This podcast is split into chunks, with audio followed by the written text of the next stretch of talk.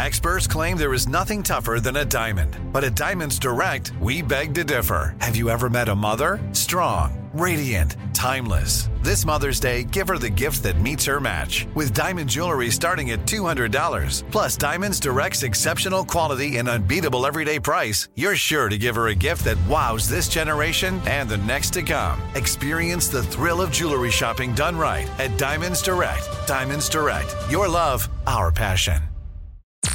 I'm Tamika D. Mallory. And it's your boy, my son, the General. And we are your hosts of TMI. And catch us every Wednesday on the Black Effect Network, breaking down social and civil rights issues, pop culture, and politics in hopes of pushing our culture forward to make the world a better place for generations to come. Listen to TMI on the Black Effect Podcast Network, iHeartRadio app, Apple Podcasts, or wherever you get your podcasts. That's right. What up? I am Dramos, host of the Life as a Gringo podcast. This is a show for the No Sabo kids, the 200 percenters. Here we celebrate your otherness and embrace living in the gray area. Every Tuesday, I'll be bringing you conversations around personal growth, issues affecting the Latin community, and much more. Then, every Thursday, I'll be tackling trending stories and current events from our community. Listen to Life as a Gringo on the iHeartRadio app, Apple Podcasts, or wherever you get your podcasts. Something that makes me crazy is when people say, well, I had this career before, but it was a waste. And that's where the perspective shift comes, that it's not a waste, that everything you've done has built you to where you are now. This is She Pivots, the podcast where we explore the inspiring pivots women have made and dig deeper into the personal reasons behind them. Join me, Emily Tisch Sussman, every Wednesday on She Pivots. Listen to She Pivots on the iHeartRadio app, Apple Podcasts, or wherever you get your podcasts. Hello, the internet, and welcome to season 231, episode 4 of The Daily Zeitgeist, a production of iHeartRadio. This is a podcast where we take a deep dive into America's shared consciousness. Truly a garbage pile. Mm-hmm. It's Thursday, May 26, 2022. My name is Jack O'Brien, a.k.a. French Fried Potatoes O'Brien. Oh. Remember when that was a thing? Sling Blade. Mm-hmm. Who could forget? That was fun. It's a really good movie. That was also one of those movies, like, I think came out when I was like 13, and we didn't see it. We just knew, we'd be like, Sling Blade, and without seeing it. And then we saw it, and we're like, whoa. It was like kind of a sneaky, like the Austin, like, yeah, baby. Like it was in the rotation for a little while in a way that undermined the seriousness or like how good that movie is, you know. I'm talking about Austin Powers. How good that movie is. Yeah, baby. I feel like it was undermined. Shagadelic. I feel like Billy Bob Thornton is my like adult person that I would have written a letter to. Maybe. Owen Wilson. That's appearance. My dear Owen Wilson. It's Billy Bob Thornton. Oh, I think I love Billy Bob Thornton. I can't. But the best part would be Blair just tearing you apart for being like Billy Bob Thornton. Yeah. I don't know. She likes Billy Bob. Everybody likes Billy Bob. He's real watchable. And then there's that interview where he got mad at the guy for mentioning that he was an actor. That I've always respected probably a little bit too much. Anyways, I'm thrilled to be joined, as always, by my co-host, Mr. Miles Gray! Oh, it's Miles Gray, a.k.a. the Lord of Lancashire. You already know us today. Oh, no. Oh. Well, Miles, we're thrilled to be joined by one of the funniest stand-up comics in the world. Mm-hmm. Her Comedy Central presents as a classic. She was voted Portland's funniest comic multiple times. You know her from Last Comic Standing and her podcast, Who's Your God? With fellow TDZ favorite Steve Hernandez. And you can see her headlining at a theater near you if you just go and check her dang website. It's been way too long. It is the brilliant, the talented Amy Miller! Hey, Mary! Oh, that was so nice. It has been a long time. Are you guys mad at me? No. Yes. I mean, you can tell me. I was furious.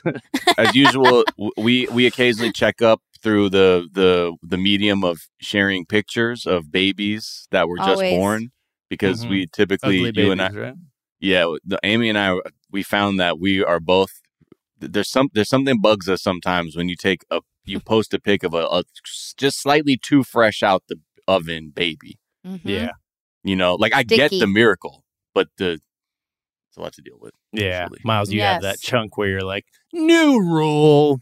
Don't take a picture of your baby when it looks like shit. No, I have that chunk. Oh, sorry. On my current album, just released, that I'm here to promote. It did start with this show, though. That bit started with this show. That's wild. Oh, do you have the background music going too? Before you said the new rule. What is the name of your album? California King. Hell yeah! Oh, hell Thank you so much. You know. It is about Miles, correct? A true California king. Thank you, but no, I am no king. I don't respect monarchies. It's about me. There we go. Obviously. Have you ever slept in a California king bed? Oh yeah, of course. Oh man, you never slept with somebody that's doing good? No, typically it was me, and I was only doing good because my mom let me still live at home. And I'm like, how about we sleep in my hand-me-down parents' bed? Yeah, plus you'll get the occasional hotel room that has the California King, and it's, like, very luxurious. But, you know, you can literally, like, eat dinner on the other side of the bed and leave the pizza box there and then sleep on this side. You will discover, like, uneaten food if you eat in a California King, like, from months later. Oh, my God. Like, lost a lot of socks in those beds, you know what I mean? Yeah. When you have a kid, there are just, socks, stuffed animals, pieces of food. Just all scattered throughout that you find. Yeah, California King is a real family pile kind of bed. Yeah, exactly. Right. Yeah, I think that's what Charlie and his grandpa were working with, right? And Willy Wonka. Oh yeah, that's why I was like, what are they complaining about? They were in a California peasant. I don't know what that was. California surf. All right, Amy, we're gonna get to know you a little bit better. Surfing California. First, we're going to tell our listeners a couple of things we're talking about today. Obviously, we're going to talk about another horrific mass shooting. I feel like I'm out of reactions, but we're going to talk about it. We're going to talk about why the NRA is still holding a convention like right now, I think, in Texas, which is something they did after Columbine in Colorado. There's actually leaked audio of the meeting that led to that decision, so we have a sense of what they're probably thinking about, talking about. My favorite line from that meeting is, we're in deep shit on this deal, is how they described the Columbine shooting. Oh, God. So we're going to ask the question, are the varietals of Mtn Dew out of control? You're not going to believe what I've read. There's so many, man. Look, it's going to test even what we think is even real when we get to that story. But, you know, I travel throughout these great United States, and I've seen some crazy do's out there. Your next album, The Do's and Don'ts of the Road with Amy Miller. All of that, plenty more. But first, Amy, we like to ask our guest, what is something from your search history? Oh, you know, I just got my first tattoo. Hello, midlife crisis. And shout out to the midlives. Yeah, it's fine. But I got into a vortex of looking up. People have these tattoos that are wrestlers as babies. Like, they're Cupid doll wrestlers, you know? Uh-huh. Yeah. And that's like a whole lot. That's like a whole thing that people have tattoos of. So like a Cupid doll version of like Hulk Hogan or like Ultimate Warrior kind of thing? Yeah, so it's like this sweet little like Cupid doll, like baby doll. And then it's like with the Mankind mask. Or Hulk like ripping his shirt open with like a big mustache and shit. It's so cute and so troubling. And then that took me into just like a whole other. And then there's so many of them. I saw like, you know, Dr. Frankenfurter, baby tattoo, you know, David Bowie. That was adorable. Okay. David Bowie, baby. David Baby. Baby Bowie. Baby Bo. Yeah, I see that. David Bowie sounds like a baby is saying his name sometimes. You know, Bowie. It's one of the words that my 4-year-old can pronounce. It's actually flawlessly. David Bory. Okay. Yeah. It's David Bowie. The G is silent. Right. So it's like this whole crazy world of just like people as babies on your body. Can you give me a search term that you, because I Like he like baby tattoo wrestler baby tattoo. I said baby doll wrestler tattoo, and it took me to the like a FBI controlled landing site. Try Kewpie dolls. You know Kewpie. Kewpie doll wrestler tattoo. Kewpie doll. Oh, there it is, autofilled. Wow, those are really cute. Oh my god, these are fucking weird. It's really weird. It's really creepy. Oh, okay, I get it. So they're taking like the old school sailor tattoo style trope of the Kewpie doll and updating it. Okay. Wow. Okay. This is something else. It's like adorable but troubling, right? Yeah. There's something about like a little Kewpie doll with their face fully tatted up that you're like, oh, cute. Little or baby. I saw a Razor Ramon one, so it just had like that creepy like greasy curl. Like did it have a toothpick too? And it's just like that's kind of a sexual looking baby doll. I don't know. Wait, but we digress. What tattoo did you get? Oh, nothing. Don't worry about it. I'll text just you guys. Just a Kewpie doll orgy scene. It's you guys as babies. Each butt cheek. Oh, thank you. Prime real estate. Yeah, I'll send you a picture. I've always wanted to get a fresco painted on my wall that is me with a baby's body. Oh, wow. I don't know why. I just always thought that was cool. Angel wings or no angel wings? I go back and forth on the angel wings. I'd have to see different versions to see, but... Or maybe like, little devil, little baby devil. Yeah, little baby devil with wings and a little fork. Ooh. Yeah, fork message, tongue, arrow tail. Mm-hmm. Okay, got it. Okay. I love it already. And that's a conversation piece when people come over, you know? Yeah. Oh, exactly. Yeah. And then you can just leave it behind. I mean, it's obviously going to skyrocket the value of whatever apartment or home you're living in. I think the idea, my roommate and I hit on the idea when we were, you know, just thinking about like what would be a fun thing to leave in an apartment as you were like, you know, leaving. You're like, yep, cleaned everything up. We should be getting our security deposit back. But there's a fresco on the wall. Beautiful. It should be a secret fresco though, where you also paint over that, but leave like one little corner like peeling back, and they're like, what is this? Yeah. And then peel the whole thing back, and it's. Haunted for life. And then they change their minds about living there. Yeah. And then they get a different house. Yeah. Wow. I love that. Like, yo, how do we like turn up this apartment? Like energy is so me in my early 20s. And it was me like, yo, when it came. You know, Val is sick with the hand style, like that free hand style with the graffiti and shit. Have them blow out the wall. Like I had to do a wall piece, like spray paint. Cause I was like, this shit is so legit. Oh, that's landlords like love that. Shit. Yeah, this time it was my mom. Actually. Wow. She was my landlord that gave birth to me was so mad. I know, dude. Wow. She like looks like my mom. I call her mom because she's going through some stuff. It kind of helps her adjust to her new life. But that was I really identify with like the little things like just a fucking like it'd be sick to have a fucking mural in here. Yeah. And it's me as a baby. A baby devil. Right. Yeah, baby devil. One time we were partying at a house that was about to be torn down, and we were like, we could do anything. It's amazing. And I woke up the next morning, and I had just written in pen on the wall, John Benet Ramsey. I think it was because we were playing the like famous John's drinking game, and I came up with John Benet Ramsey anyways. But that's J-E-A-N. Yeah.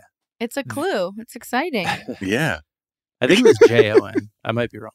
Yeah, it's just J-O-N. Oh. Like I am transfixed by these Kewpie doll. Like, famous person as Kewpie doll. There's a great Mr. T in here. But someone sent me the Rocky Horror one. And wow.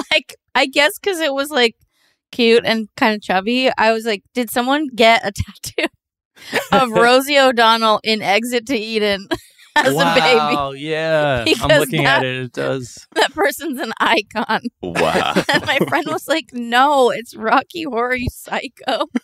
I'm like, well, now I want a tattoo for Rosie. You know, now that I've gotten started, exactly. I'm going to get a koosh ball It's wild when you search that, though. Like, you can actually scroll to the end of the Google image search. And it's like, look, there might be more, but it might not be what you're looking for. Yeah. The rest of the results might not be what you're looking for. See more anyway, you sick. See more anyway. Yuck. Is everything all right?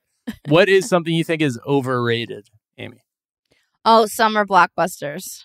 Well, actually, specifically Marvel movies, because I'm really excited for Top Gun. Yeah, that's great. You got me there. I'm in. I'm going to go opening weekend. But I don't know. The good movies, the little movies keep leaving, or just like they, you know, it's like every theater and at the Grove is showing Doctor Strange. And I don't want to see Doctor Strange. I want to see anything else. And then now I'm hunting for any other movie. Like, no, fuck that. Stop taking over my movie theaters.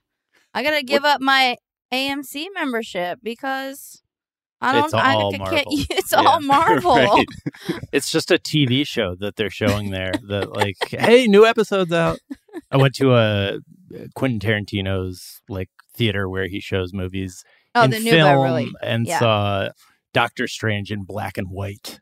And no, I'm just joking. But, I was like, oh my god, it sounded definitely serious and realistic enough. Yeah, but because he does that with like some movies that he's like, this is a classic and we will be showing it on film in black and white. I think he did that with Nightmare Alley, but that would be funny if he also did it with the Marvel movies, or maybe it wouldn't be funny, you know? Yeah, they try to show original prints, I think, and they're all 35 millimeter. I see a lot of stuff there because it's right by my house. That's what I'm saying. Like, why am I even A-list? You know what I mean? Mm-hmm. Yeah.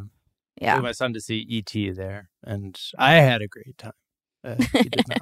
You did not. Well, I am so excited for Top Gun Maverick that I've announced each of the last 2 weeks that it's coming out this weekend. I swear I'm going to get it right one of these days. But yeah, I'm really pumped. It's gotta be Memorial Day. I've been burned twice before. Fuck it, Jack. Just go strong and wrong. You know what I mean? As my old band teacher used to say, don't hold back. Just play it loud, strong and wrong. Yeah. Yo, and that's an exciting one. That's going to be crazy. It's going to be sold out crowds and people are going to be pumped. Like, I'm going to be yelling, you know, I might wear a uniform. Who knows? I might keep my aviators on the whole movie. It's going to be dark, but just keep that smile. Yeah, you're like, what's going on? Like, Amy, just take off your fucking aviators. Fuck that. I'm not going to take the glasses off. Just tell me what's happening. Stop bringing that up. You're facing the wrong way. yo, who's this black guy? Who's this black guy? That's Miles Teller. Like, really, just take your glasses off. Like, this popcorn tastes weird. Oh, that's just the bottom of your purse. That's a wrapper. Yeah, this popcorn's making my teeth feel all stingy. That's a foil gum wrapper. I am so curious, for how that movie's going to do. Because, obviously, a classic. I do think that they left VHS copies of Top Gun in every house. Like when you moved into a house or an apartment, they just left a VHS copy of Top Gun there. Like it was mandatory. I think probably the military industrial complex smartly did that. But like every house had a Top Gun VHS. But at the same time, it's a long time ago. So I'm hoping, I'm rooting for this mega people. They need your help. They think it's going to be finally the first Tom Cruise film that has $100 million opening. Oh, that's wild. It's gonna crush. I think, no doubt. Especially it's a long weekend. It's like, you know, every blockbuster has been a Marvel movie. So for everyone else who doesn't, you know, show up right away for those, like. Yeah, they're going to make a lot of money, and about 23 of those dollars are going to be mine. It's hard to believe he hasn't had a $100 million opening before. I know. You know what the closest one he had was? With Mission Impossible Fallout? War of the Worlds. Weird. $65 million. But do they, like, do Mission Impossibles in limited release, or those just aren't like those? No, like an opening weekend. Like, right, just what that for. Yeah, no, that's why. Wait, what do you mean? Oh, no, I mean, yeah, Mission Impossible is always worldwide. That's surprising that they haven't hit 100 million, but I guess I just have high expectations for a Tom Cruise blockbuster. Yeah, well, it's so weird. Let's do it, people. Let's come together and vote with our wallets for Top Gun Maverick. look, we can't vote for better outcomes in Washington, but we can vote with our wallets to show Tom Cruise we care. Will you go out of your way, Amy, to see it in IMAX?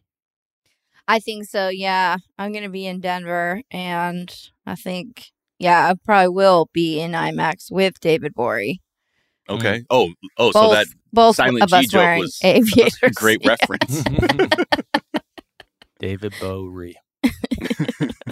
When I was in Denver, I saw Toy Story 4 by myself, and it was a great film-going experience. Highly recommend seeing a movie in Denver. To see a kids' movie alone. Yeah, I know. When you're away from your kids. My kids were seeing it on that weekend, so I wanted to be like, hey, I get it too, guys. I can make the references. Oh, all right. They're like, Dad, shut up. You weren't there. You straight up could have lied and seen something, for adults. Yeah, I actually wanted to see an adult film. Yeah. You could have gone to an adult film theater. Like going to an adult film theater by yourself. I went to Oopsie's movie house. It was pretty fun. I'm going to wander in there on Sunday and be like, is this am I in the right place for Top Gun? Amazingly, you are, but not the one you're looking for. Yeah. Hey, Maverick, someone wants to see you dance.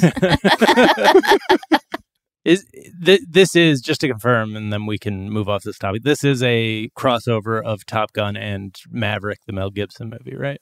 Yeah. Okay, good. What is, Amy, something you think is underrated?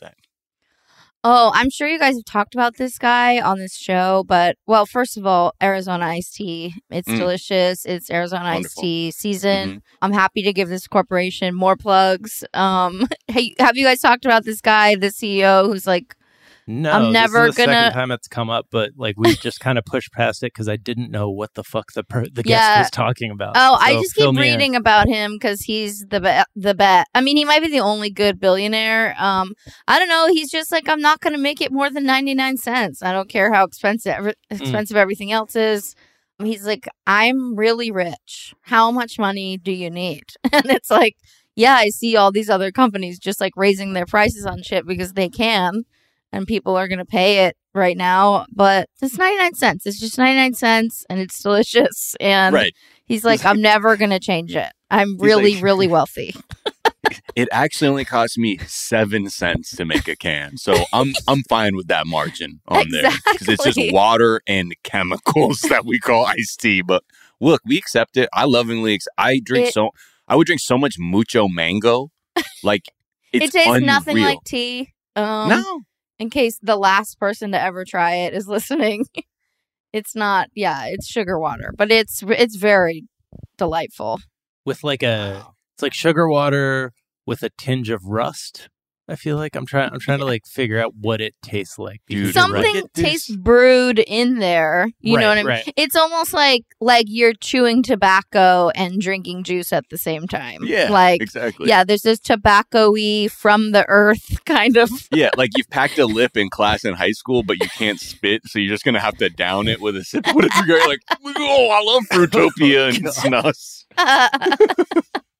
This guy, his name is so amazing. Don Vultaggio? What? I thought, yes. Does he look exactly like Guy Fieri or just a little bit? Because that's who I want him to be. I want him to be Guy Fieri, except all his shirts are like in the patterns of Arizona iced tea cans. Dude, he wears shorts. Look at that article I just posted in the chat of him and his like sons who like are very Italian sons, like flanking him. Yeah. Looking strong. Very interesting look. He says when they asked him about the no price change, he said, to me, the worst day as a salesman is to go to a retailer and say, hey, by the way, I'm raising the price on that can today. Mm-hmm. Good for him. Our point is what you can. Wait, our point is what you want to do. What does that even mean? Is have a customer come in and get fair value on a can of tea or juice and then buy other things in your store to offset those costs. There's Don Vultaggio, true capitalist. This is an amazing picture because he seems to be, he has his two sons flanking him behind him, and he seems to be his one son on one side of his face and his other son on the other side of his face. Like, do you know what I mean? Whoa, yeah, because he's not the most symmetrically faced person. You're messed up, Jack. I'm sorry. By the way, it's $1.29 in Canada because that converts to 99 cents American. I'm not taking. Yeah, I'm not. you know, I'm not going to try and take that from Don Vultaggio. Don Vultaggio, please. You come to me on the day of my daughter's soccer game, after which we always drink Arizona iced tea. He also kind of, he just directly calls out his, you know, fellow CEOs and owners of corporations. Because he's just like, I've been doing this for a long time, and these guys are doing it like I've never seen before, raising prices. And it's just. We've been talking about that nonstop. It's cool to see somebody, such an iconic brand, to just come through and be like, no, that's what they're doing. No, I'm good here. I'm fine here. Yeah. Wow.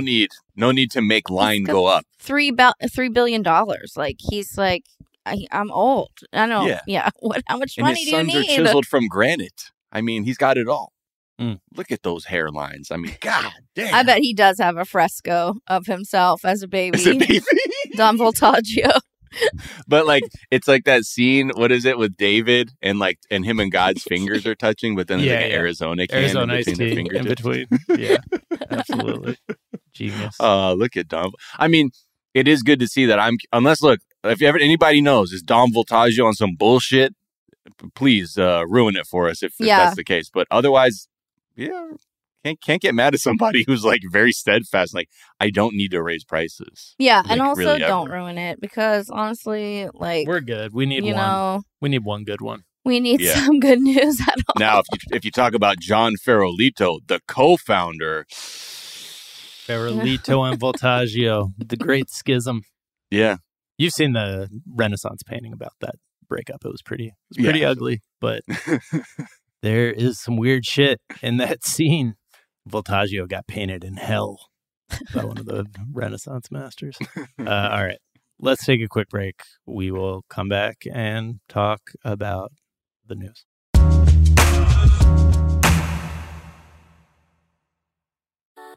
Something that makes me crazy is when people say, well, I had this career before, but it was a waste. And that's where the perspective shift comes, that it's not a waste, that everything you've done has built you to where you are now. This is She Pivots, the podcast where we explore the inspiring pivots women have made and dig deeper into the personal reasons behind them. Join me, Emily Tisch Sussman, every Wednesday on She Pivots as I sit down with inspiring women like Misty Copeland, Brooke Shields, Vanessa Hudgens, and so many more. We dive into how these women made their pivot and their mindset shifts that happened as a result. It's a podcast about women, their stories, and how their pivot became their success. Listen to She Pivots on the iHeartRadio app, Apple Podcasts, or wherever you get your podcasts. The Big Take from Bloomberg News brings you what's shaping the world's economies with the smartest and best-informed business reporters around the world. Western nations like the U.S. and Europe. Mexico will likely have its first female president. And then you have China. And help you understand what's happening, what it means, and why it matters. He'll get his yo-yos to Europe in time. But the longer this drags on, the more worried he's getting. They knew that they needed to do this as fast as they possibly could to get a drug on the market as fast as they could. I'm David Gura. I'm Sarah Holder. I'm Saleha Mohsin. We cover the stories behind what's moving money and markets. Basically everyone was expecting, if not a calamity, certainly a recession. But the problem is that paperwork, as our reporting showed, is fake. As someone who's covering the market, I'm often very worried about an imminent collapse. I'm thinking about it quite often. Listen to The Big Take on the iHeartRadio app, Apple Podcasts, or wherever you get your podcasts. I'm Saleha Mohsin, and I've covered economic policy for years and reported on how it impacts people across the United States. In 2016, I saw how voters were leaning towards Trump and how so many Americans felt misunderstood by Washington. So I started The Big Take DC. We dig into how money, politics, and power shape government and the consequences for voters. It's an election year, so there's a lot of focus on the voters that TikTok is reaching. The initial reaction is like, oh, things are looking so resilient. I don't want to be too pessimistic, but I just don't see the political will down in Washington right now to change their tune. I think the American electorate has been signaling that it expects a rematch of the 2020 election. These are unprecedented times. With new episodes every Thursday, you can listen to The Big Take DC on the iHeartRadio app, Apple Podcasts, or wherever you get your podcasts. Bring a little optimism into your life with The Bright Side, a new kind of daily podcast from Hello Sunshine, hosted by me, Danielle Robay, and me, Simone Boyce. Every weekday, we're bringing you conversations about culture, the latest trends, inspiration, and so much more. Thank you for taking the light, and you're going to shine it all over the world, and it makes me really happy. I never imagined that I would get the chance to carry this honor and help be a part of this legacy. Listen to The Bright Side on America's #1 podcast network, iHeart. Open your free iHeart app and search The Bright Side.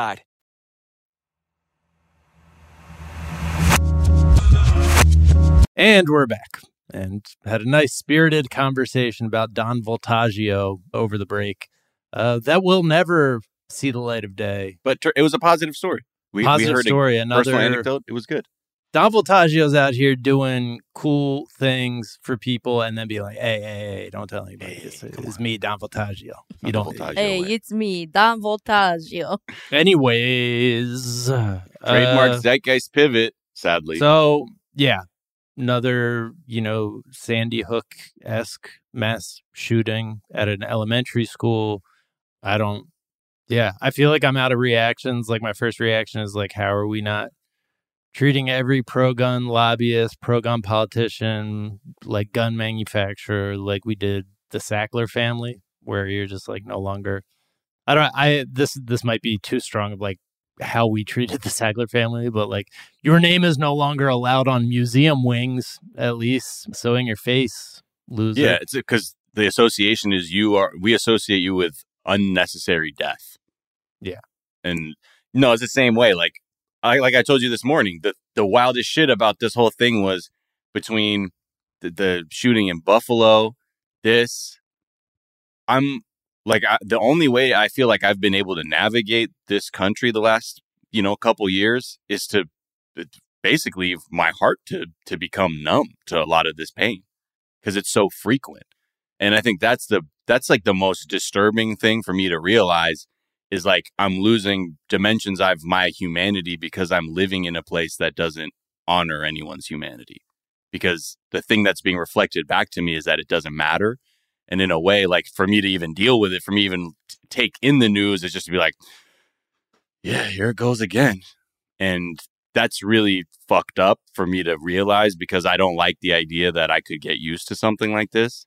But it's happening so much. And the response societally that we see every time is like it's just like accepting like, oh, it's like it rained today. And yeah, I just read an article last night that actually had like all of the kids' photos in it, and then it was like after a full day of just being like, oh, this is awful, but I notice I'm not really like being affected by it in the way that I should. And then the photos hit me. I just lost it. And I didn't know, it was like unexpected. And then I just saw one and kept scrolling. And I'm like, there's a part of me going like, oh, I'm so dramatic, that I'm like crying at these kids' photos right now. But then it's like, no, that's how we should all feel every time. Yeah.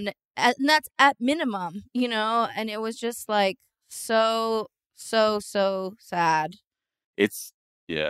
It's really difficult. And then like to add an insult to injury, right? There were reports that like there were ICE agents near the school. This is like a heavily Hispanic area. And, based on what I was reading on Twitter, I don't know how real that is. But like to add another dimension to you having to navigate already probably immigrating here from somewhere that you're on your way to a school where you're trying to figure out if your child is alive and then have to worry about this xenophobic state apparatus that's there to also maybe try and get you at your most vulnerable. Yeah. There's so many layers of fucked up to this. And it's like this with every single thing. And I know because it's so frequent, I think that's like that's the fucked up part about being an American is that like you talk to people outside of the US, like, how do you fucking...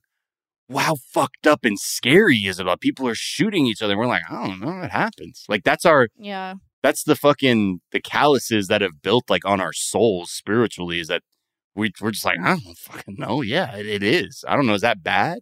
And it is. And it's really disheartening to see that, you know, we have politicians just fucking doing nothing again. And I guess the only thing that could maybe be a positive is, like, I feel like more people are angry this time. Like in the last couple shootings, people have, it's been less like sad and just more like, what the fuck is happening? But I mean, that should have been, we should have been there when Sandy Hook happened or any other shooting. We've had decades to handle this, but. Well, really the media too is like really running, as at least as of last night, with this like Border Patrol heroism story. And I'm not trying to take away from that guy. Like, he was a hero, you know, because every time this happens, you're like, what? There was no one like actual law enforcement nearby that could just like run in and take this guy out. You know what I mean? And we all think that as like people who don't do anything close to their jobs. I love cops, by the way. No, but that's for that story to become like, and Border Patrol guys are great. It's like, no, I'm not. Right. Let's not make this a cop hero story. Like, I'm really grateful that he did go in and, like, you know, potentially save many more lives. Mm-hmm. But it's just like so frustrating. Like what the media like clings to too. Yeah, right. Turn it into an action movie where there's a protagonist who's on the Republican side. It can't just be the absolute failure of this country. That should be the every single thing out of every person's mouth should just be that we live in a failed state. Yeah, because not only is he a Border Patrol agent, but then it becomes a good guy with a gun story where it's like, see? Yeah. I told you, if more people around all had guns, then, you know, we could save lives. It's like so twisted. Yeah, I mean, that seems to be the narrative that they're going with on this one. You know, and the NRA is, as of now, reportedly still holding its Leadership Summit convention in Texas this week with guests like Greg Abbott, Ted Cruz, and Donald Trump. Trump is scheduled to speak on Friday, so that will be a whole 3 days after the murder of 20 children. And incidentally, there are no guns allowed inside Trump's talk because gun control is all good when it's a wealthy, elderly politician who is in danger, and not, say, a school full of innocent children. Mm-hmm. And so a lot of people are saying, like, we need to gather and protest in Houston, and asking whether the NRA will cancel. But so they were faced with this exact scenario in Columbine, following the Columbine shooting just days later. And also in Colorado, there was an NRA convention in Denver. The NRA cut it down from 3 days to one, but refused to cancel it, even though the mayor requested it. I think Charlton Heston had the, like, you can take the guns from my cold, dead hands. That was there? I think so. But he tried to turn gun owners into the victim of the situation in which literal children were murdered. There were 2,500 cheering supporters, and, you know, he said, "We will not be silent or be told, do not come here. You are not welcome in your own land." So I love that nativist bend to that. In your own land.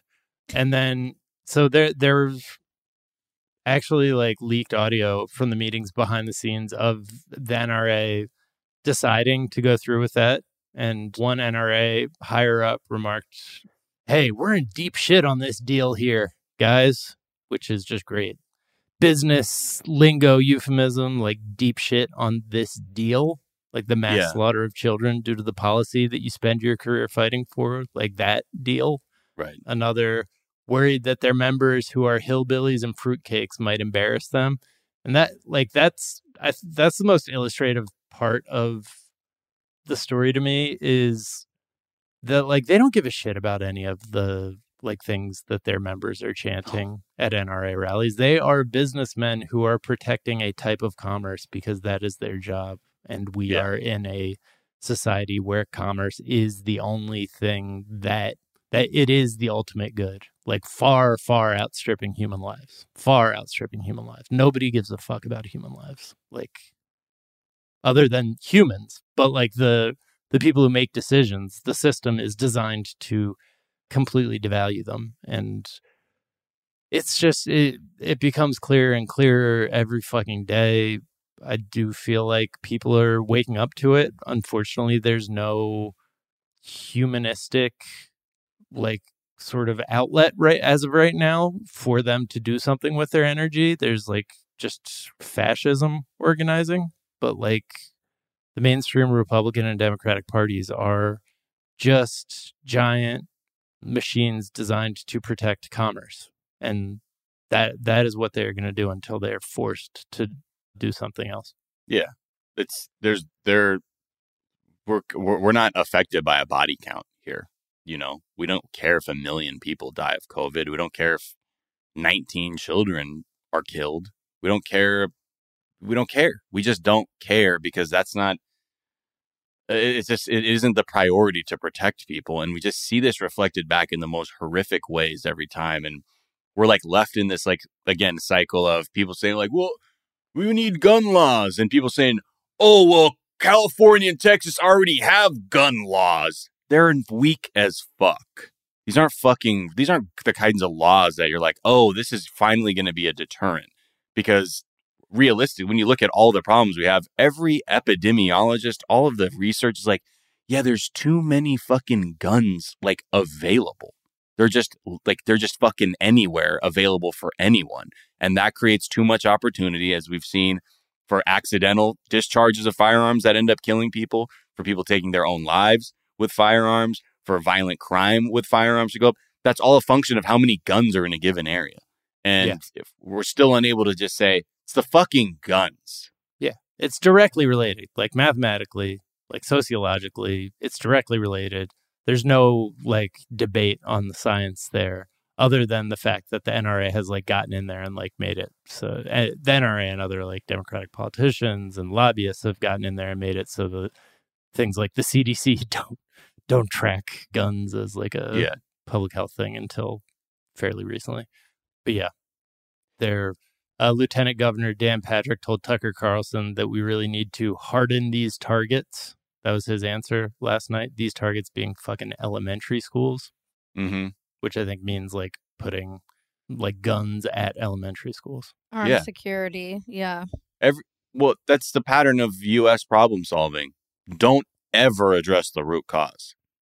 Right. Don't. That's going to end it. You know, the answer to too much crime is more police rather than addressing the issue of the source of crime. Yeah, all the solutions are like the, in retrospect, Mark Wahlberg solution to 9/11. Just right. Like, here's what would have been good when that went down. Right. Just like... No, I'll tell you what, if I had been there. But you weren't. Yeah. So you weren't, and it happened. So that doesn't help us. So get to the root cause of it. Get to the actual, if it's the guns, then we need to have a conversation. We have such a societal ill here of like our gun humping that, I mean, I think like most people, like realistically, like, yeah, it's probably a bridge too far. So then in that sense, my God. What does it look like with more instability? Because we see the things that drive people, whether it's, young men who get radicalized online with some ideas about replacement theory, or people just in general not having the kind of support or whatever, just like a stable home life that may render them in a, a more balanced, peaceful place. We're just adding chaotic environments. We're only exacerbating them by saying, and here's guns too, if you need them. Yeah, and also just kind of adding to the possibility of mental illness for more people, which then can lead to more violence. Like my heart breaks for kids like back in school right now, where they already kind of, so many of them had this idea of like, oh, COVID, like there's something at school that could kill me or my family, so I have to like, like we shouldn't be gathering here. And then also now we have to do like shooting drills, like, why is my school so dangerous? I'm 6. Like, right. Well, I mean, I did earthquake drills as a kid, and that was terrifying. But at least you're like, well, it's random and it's God or whatever. It's not like, danger from another person.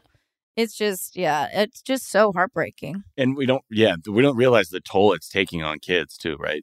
that. I mean, I think we're going to see it. Yeah. When this generation of elementary school kids are adults, it's really terrifying. About it, the Columbine kids are our age. Yeah. You know, they're parents too. And yet there's like no amount of carnage that can sway the actual decision makers in this country. And like, I don't know what else you can do except maybe force every single politician to look at crime scene photos or something, because they have this luxury of being completely disconnected from the violence that their inaction causes. And most people in this country are like, yeah, we got a fucking problem. Y'all keep campaigning on shit like this, but where's the action? And it's fucked up to think. That's why in my mind, I'm like, the problem with so many of the decisions that are made in this country is because the people that make the decisions, they're so far removed from the impact of their action or inaction that it allows just the most fucked up, cruel shit to happen over and over and over again because it's not on their doorstep. And guess what? The second it was, when people protested for the Roe decision leak, the senators were like, yo, man, we got to get our shit together quick. We need to keep people the fuck away from the fucking ghouls in the Supreme Court that actually make the decisions that cause a lot of this death and destruction. But they're insulated and they get to do that. And that's the priority of like leadership is like, OK, you get to this high place of status, but also we'll do everything we can to insulate you from the horrific shit that you'll do. And then you don't have to really live with it. Deal? Great. Yeah. I've had all these thoughts before. We've had all these conversations before. Nothing happens. Like what? I don't know. Yeah. I mean, I think honestly, and if a politician's out here in general and no one offers a solution, like just get the fuck out. But we're past that. I mean, I think it was Chris Murphy, who's a senator from Connecticut, who was begging people to do something about gun control ever since Sandy Hook, because I was in his state. He was looking around the Senate and being like, how many of you are here to like do shit? Right. And you know, it's kind of I love that sentiment, but a lot of people are guilty of inaction up there. But truly, like we're just not wrestling with these like very basic fucked up flaws that we have in our ideas of governance and what taking care of each other actually means or what that definition is. Because, yeah, we've completely incentivized corporations to get involved with politics at the cost of regular people having to be shot and killed or whatever and live with those threats as, you know, just the clock ticks on. It's the same shit. It's the Steve Kerr video. I didn't know about his dad, but I saw someone like in the comments and, you know, being like, here's why he's so emotional. I mean, hopefully he's just also emotional about it because it's a fucking tragedy. But it is. I was thinking like, oh, yeah, it's just like a given that, you know, you're just going to experience in your life a lot of violence and death. And if you don't, you know, preventable violence. And if you don't, you know, count yourself very lucky. But it's just like, oh, yeah, like his dad died from gun violence. And so he's upset about this. It's like, I don't know. They did still go on to play a basketball game, though, by the way. Like, you know, I'm a Warriors fan, but I do think it's interesting to be like, let's not talk about basketball because a horrible tragedy occurred. No, we're going to play the game. Yeah, no, right. We're going to be out there. Well, I think, yeah, he's just also selling hot dogs and shit. Yeah, like, pointing to the absurdity, right? Is like, yeah. We have to punctuate. And I did appreciate that.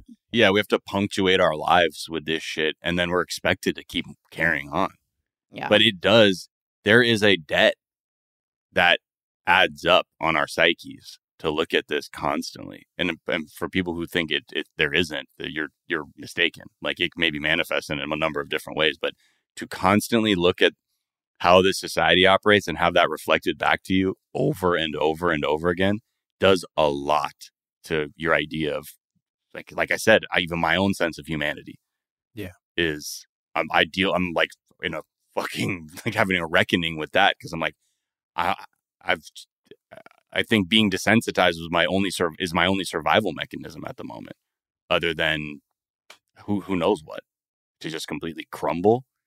And yeah, I'd love to hear somebody in a position of leadership like actually take some action here. But Steve Kerr, They're, you know, they're right. But I mean, like, that's what I mean. Like, yeah, that's all. Like Steve Kerr, who's a basketball coach. And people are like, he must have had, let's look into his backstory to figure out what made him snap. And it's like, no, this is the very basic human response to what happened. Like, but nobody ever exhibits it. Like, right. Nobody does that. No, and so figure. He's a standout in just having an emotion about 20 kids dying, you know, being slaughtered. Like, you're like, and I even did it. I'm like, man, I fucking love this guy, you know? But he's like, that shouldn't be heroic. It should just be a basic response. Right. And meanwhile, we saw, like, you know, there's, like, interactions with, like, Beto O'Rourke and Governor Abbott, like, that day when they're having a press conference. But, like, it's just wild to even see how Republicans even respond to this, you know, like that. You can tell they've completely given up on any idea of like a world where this doesn't happen, because if they did, they'd probably express more outrage. I think a lot of the leaders believe like it's just not worth it. And in fact, it's like a good culture war piece to keep playing with to turn the dial up and down to get people interested or disinterested in something. All right, let's take a quick break. We'll come back and talk Mountain Dew.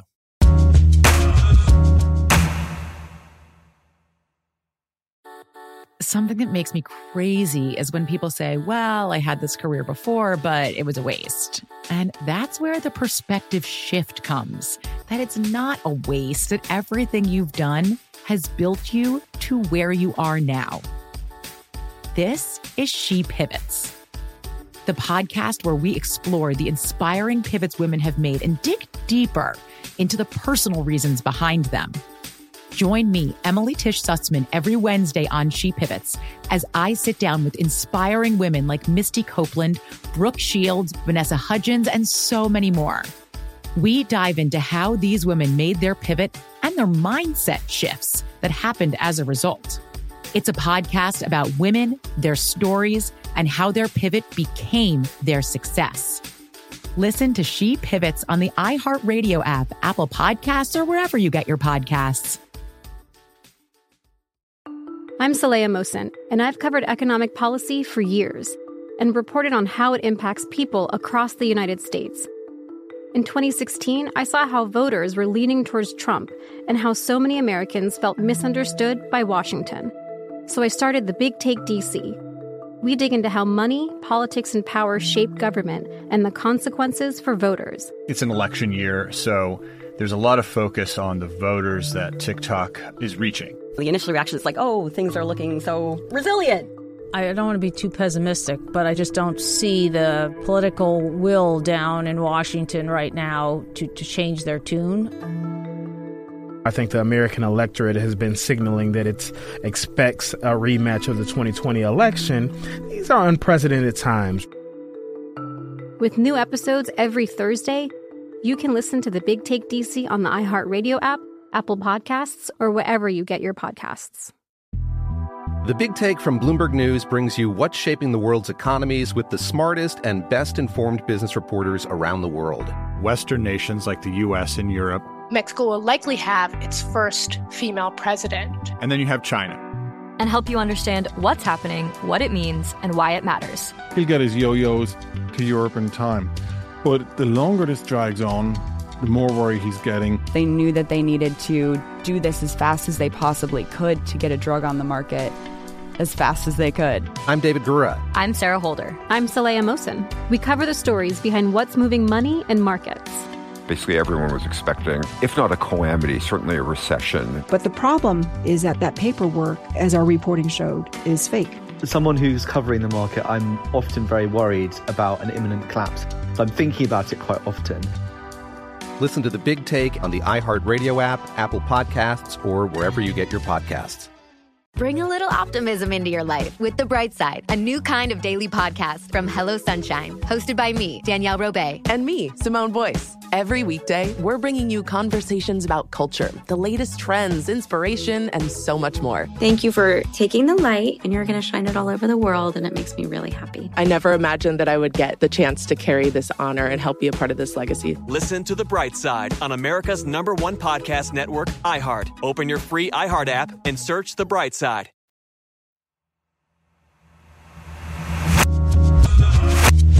And we're back. And all right, there's a new type of Mountain Dew that I'm very excited about. In other news, pivot is real, y'all. Pivoting like Hakeem Olajuwon down here. Got to pivot in the paint. Playing bully ball down here. Yeah, okay. Who's the best at pivoting in like NBA history? Miles and Jack got mad boosties. Yeah, that's true. Check the receipts. I've like with Mountain Dew. Obviously, people know this is a Dew. This is a Dew home. This is a Dew house. I was raised on the Dew. Jack was born in the Dew. Yeah, lives in the Dew. You merely adopted it, Miles. Here's my question. I like to think I know a lot about Mountain Dew. Amy, you said you've been across this cursed earth and seen many of the flavors. I also drank about 4 liters a day in high school. Every single day. There you go. Okay, so everybody's got their credentials. Everyone's established as an authority on this. How many flavors of Mountain Dew do you think there are available to an American? Ooh, I'm going to say 20. Okay. I was going to say 23. I feel like we're short. Like this is all say, like knowing I'm going to lose this game. I think 23. Like we got I'm just like thinking of like the number of colors I've seen. Right. You got your pink, you got your white, you got your red, you got your blue, and you got classic Dew. Purple. Purple is the new one purple. That is apparently orange. Baja Blast. Baja Blast. You know how many there are? 32. What? Whoa. There are 32 flavors of Mountain Dew. In my mind, both psychic and dyslexic. Yeah. Like I'm feeling 23. It was 32. Well, the numbers were there. And there's levels to it, right? There's Mountain Dew that are sold in grocery stores. There's Mountain Dew that you can only get through exclusive partnerships. And there's online only Mountain Dew flavors. Oh, shit. So they're like fucking Pokemon. If you had to go, if you want to try one, you know, like you can't get. I didn't even realize Buffalo Wild Wings has their own fucking flavor. Neither did I. What flavor is it? Sounds good. Right? I'm going to get it. It's called Legend. Legend, mate. At Kroger, they have an exclusive called Thrashed Apple.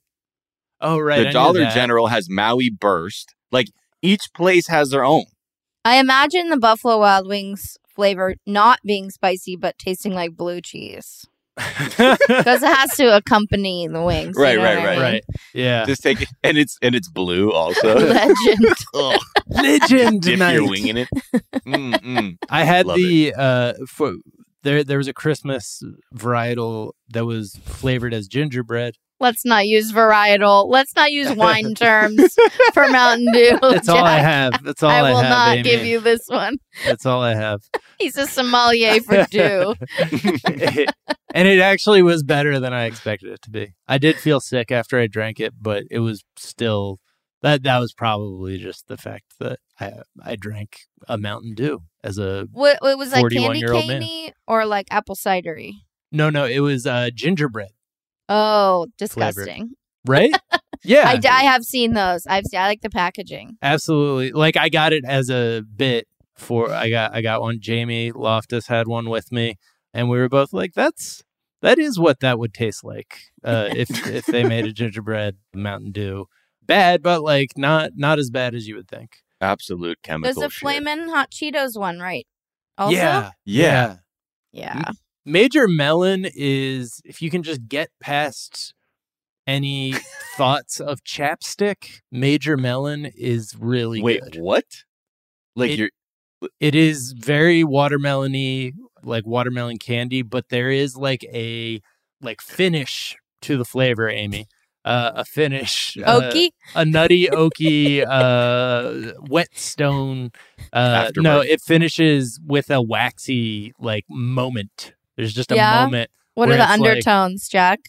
Melon. It's one big undertone of just melon. Wait, when you say that it's chapped, like you mean like sort of like Vaseline, like petroleum jelly? Like I don't know if I just made it up or lip smackers. I think is maybe what you're talking about. Yeah, or lip smackers. Have you ever used watermelon chapstick, Miles?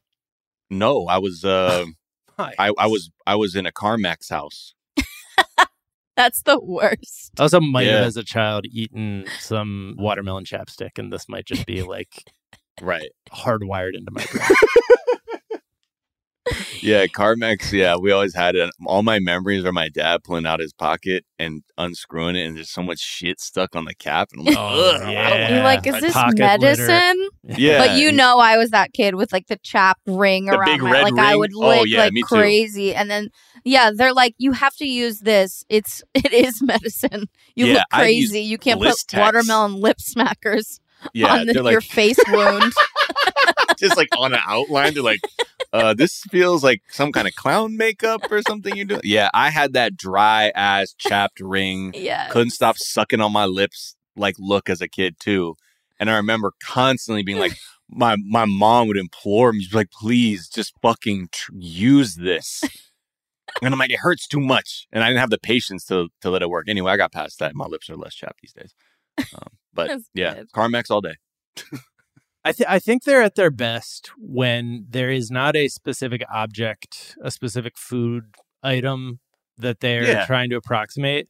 Apparently, Purple Thunder's great. I've yet to be able to, find time to go to a Circle K. That's another thing. They seem, I don't feel like they have enough of a handle. They're not like the great NBA players who are like, I'm going to save it for like the finals and then just like put up 50 in the finals, because they apparently, Baja Blast, obviously, I think widely regarded as the best or one of the two best Mountain Dew flavors. Absolutely. And apparently Purple Thunder is like has entered the conversation.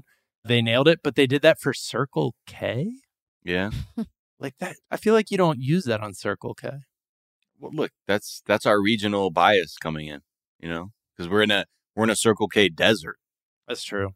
So I like the Circle K. I like the system, too. I think it's really cool of Mountain Dew to be like, hey, do you have a corporation? Do you want your own flavor? We got you. Like, I've never heard of that before. Hey, we're cool. Hey, corporation, want flavor? I want a person to do it. Like, I'm waiting for one famous person to have their own Dew flavor. Like, how tight would that be? I think, honestly, I want to see some collabs with human beings. Well, and they're nice with the colors, too, because Baja Blast is now like it's like Tiffany blue. It's like become like a thing. It's a beautiful color. Oh, it's one of the best. I see people dyeing their hair Baja Blast, like the baby's nursery. Eyeliner. Oh, yeah. The whole nursery. The color story is just a Circle K after an earthquake. That's what we have going on in here. I love it. They're scientists. But you know what, Jack? We might have to make that sojourn to the Circle K for that purple drink. Yeah. Amy, what is your favorite varietal? Flavor, as the lay people call it.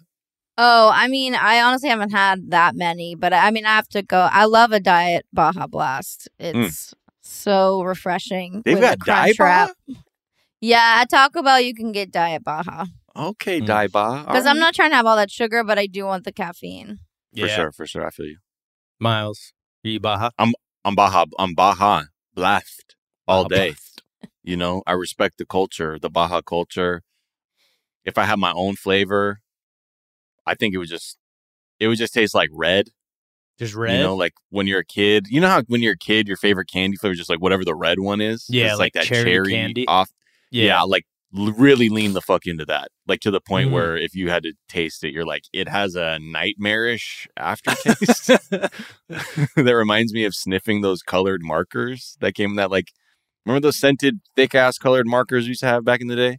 Yeah. Yes, like they had like the little styrofoam tray and shit. You know what I'm talking about? Like that, because I used to love sniffing that red marker. That would be the whole thing. Yeah, that's so me. Good. Just take that. Look, collab with the marker people. Bring out the whole palette. Based on those markers, and except for the black licorice one, I'm not fucking with that one. They should do one with Sharpie. I liked the smell of Sharpies. I think you would. A Sharpie Mountain Dew collab. You're like, let me get a whiteout Mountain Dew. Yeah. Can I get some metallic Krylon spray paint in a paper bag flavor? Wait, hold on. You just huffing spray paint? So I am a Baja Blast fan as well, but I am also like, I don't know that it's that far ahead of the original, and I do think that the original, like, people, like, if it was made available everywhere all the time, like, as available as the original, I do wonder if it would suffer a little bit from the McDonald's breakfast ification where, like, once they made it available, it was like, yeah, it's still good, but it, like, loses its allure much of a good thing. A little bit. For me only. Like, that's... Okay. Teach their own. Yes. Amy, such a pleasure having you. Yeah. Oh, so good to be here. Thank you. Where can people find you, follow you, all that good stuff? My website's amymillercomedy.com. My album, you can stream a couple places, but not all of them anymore, as we know. Mm-hmm. It's called California King. Yeah, you can also buy it on the Blonde Medicine website. That's my label. Oh, and if you live in Indianapolis, can you come see me? That would be great. I'll be at Helium, Indianapolis, in the middle of June. Cool. And yeah, follow me on Instagram, Amy Miller Comedy. Hell yeah! What's a town, like, one of your favorite towns to hit besides Indianapolis, which I know would be your answer, but like underrated town to hit. Underrated town. Well, I love performing in Omaha. I'm doing a festival there this summer. Omaha's always fun. A lot of good things about Omaha. Yeah, shout out Omaha Zeit Gang. Yeah, one of my favorite shows of my life in Birmingham. Also hear good things about that. Okay, B-Ham. Yeah. Yeah, look, I've been to Omaha. I had a friend of mine who was from out there, and I went just like on a whim because I was like, man, I don't think I'll ever have a reason to go to Nebraska. But he was going back for like Halloween. I was like, let me come with you. And I was like, this shit is like some fucking, y'all really in a cornfield maze on Halloween? The fuck is this? Also, shout out Runza, that like local like hot pocket food that they got, that like local fast food chain in Nebraska. Shout that out all day. Is there a tweet or some of the work of social media you've been enjoying, Amy? Oh, yeah. I just want everyone to follow Sean Keane. You guys know Sean, right?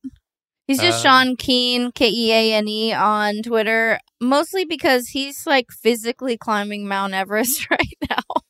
What? But still tweeting about the Warriors. And I just find that really funny.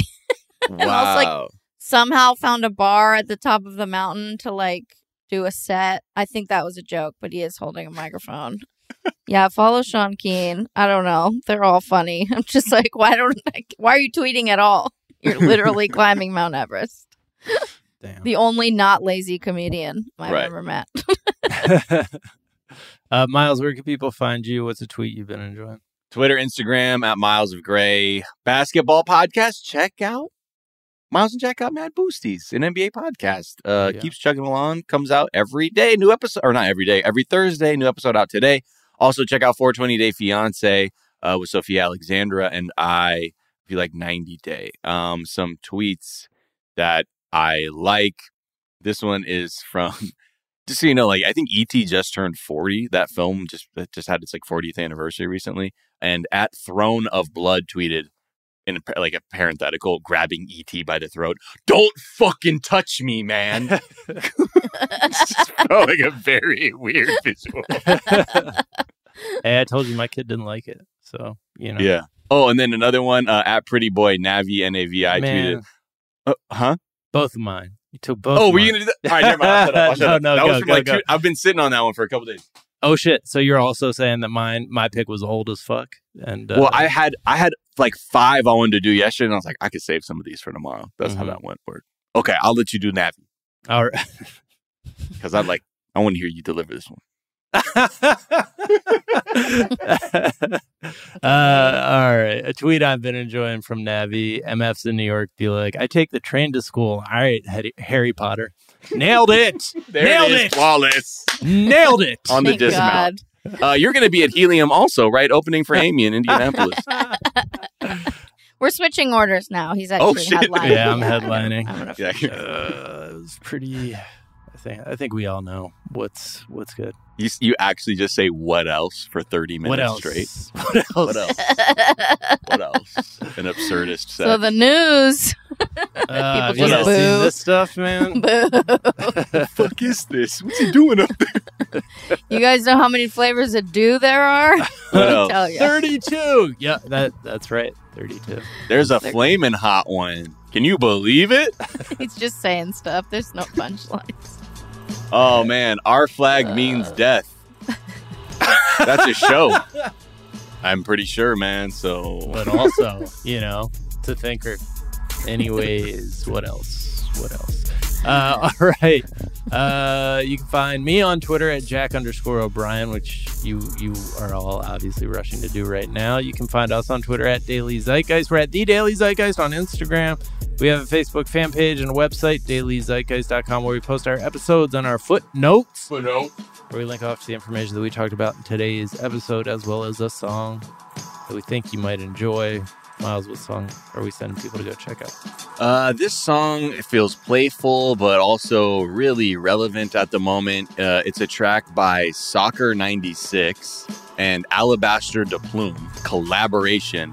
The track is called I Was Gonna Fight Fascism, and it's a very catchy song. The lyrics are pretty self-explanatory about someone who's very apathetic, but when you listen to it, you might be like, yeah, that's not a good look to say I almost did that. So yes, this is Soccer 96 with I Was Gonna Fight Fascism. I ate Harry Potter. Oh, fuck. So. Oh, please. Still trying to deliver it. Right. Damn. That second one was like an improvement. I'm not saying it's perfect, but I ate Harry Potter. Oh, that was better. Okay, cool. Anyways, The Daily Zeitgeist is a production of iHeartRadio. For more podcasts from iHeartRadio, visit the iHeartRadio app, Apple Podcast, or wherever you listen to your favorite shows. That is going to do it for us this morning. We're back this afternoon to tell you what is trending, and we will talk to you all then. Bye. Bye. Bye. What up? I am Dramos, host of the Life as a Gringo podcast. This is a show for the No Sabo kids, the 200%ers. Here we celebrate your otherness and embrace living in the gray area. Every Tuesday, I'll be bringing you conversations around personal growth, issues affecting the Latin community, and much more. Then, every Thursday, I'll be tackling trending stories and current events from our community. Listen to Life as a Gringo on the iHeartRadio app, Apple Podcasts, or wherever you get your podcasts. I'm Tamika D. Mallory. And it's your boy, my son, the General. And we are your hosts of TMI. And catch us every Wednesday on the Black Effect Network, breaking down social and civil rights issues, pop culture, and politics in hopes of pushing our culture forward to make the world a better place for generations to come. Listen to TMI on the Black Effect Podcast Network, iHeartRadio app, Apple Podcasts, or wherever you get your podcasts. That's right. Something that makes me crazy is when people say, well, I had this career before, but it was a waste. And that's where the perspective shift comes, that it's not a waste, that everything you've done has built you to where you are now. This is She Pivots, the podcast where we explore the inspiring pivots women have made and dig deeper into the personal reasons behind them. Join me, Emily Tisch Sussman, every Wednesday on She Pivots. Listen to She Pivots on the iHeartRadio app, Apple Podcasts, or wherever you get your podcasts. I'm Saleha Mohsin, and I've covered economic policy for years and reported on how it impacts people across the United States. In 2016, I saw how voters were leaning towards Trump and how so many Americans felt misunderstood by Washington. So I started The Big Take DC. We dig into how money, politics, and power shape government and the consequences for voters. With new episodes every Thursday, you can listen to The Big Take DC on the iHeartRadio app, Apple Podcasts, or wherever you get your podcasts.